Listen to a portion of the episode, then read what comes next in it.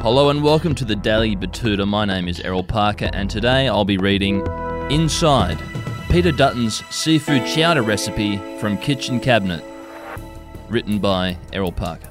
The alternate Prime Minister Peter Dutton appeared on the ABC's Kitchen Cabinet last night, and it's upset a lot of people who think that someone that slightly less than half the country will vote for at the next election deserves no airtime on the national broadcaster. So much so that host Annabel Crabb has had to throw her phone into the sea.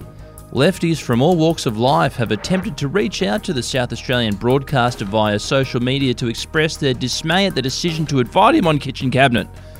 From unionised factory workers right up to the resin jewellery, designer dog-owning inner-city lefties that cross the street whenever they see homeless people. They're all upset at Annabel.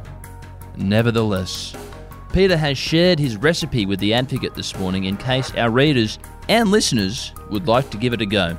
So here is the recipe list. Peter Dutton's seafood chowder. 1 leek, chopped, the white part only. No brown bits. Brown bits should go back to where the leek came from.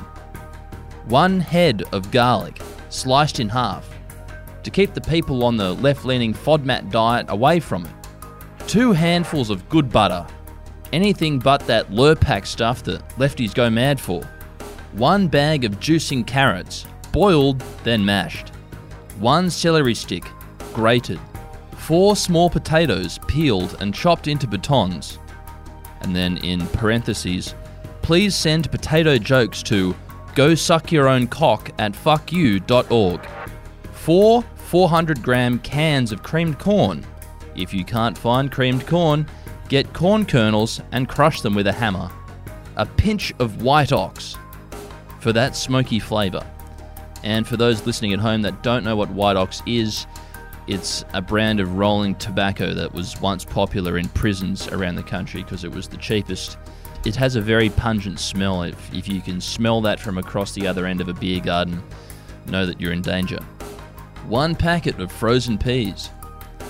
2 pints of zero alcohol white wine, or use alcoholic white wine if you're a pathetic drunk like any member of Labor's left faction.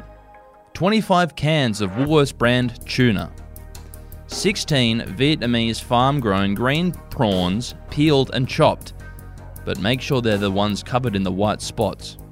1 piece of white fish cubed, no black fish and certainly no Muslim fish. 1 tube of Sensodyne toothpaste. Mint for some spicy kick, or spearmint if you've been inside a gay bar before. Salt and pepper. More corn.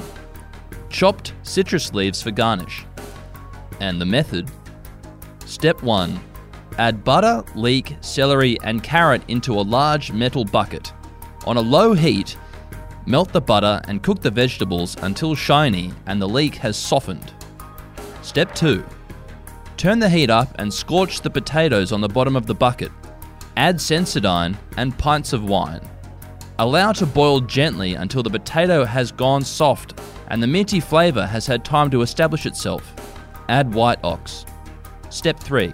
With the bucket on a low heat, add the corns and peas. Allow to bubble gently for a few minutes. Step 4. Add prawns and tuna, stir to combine.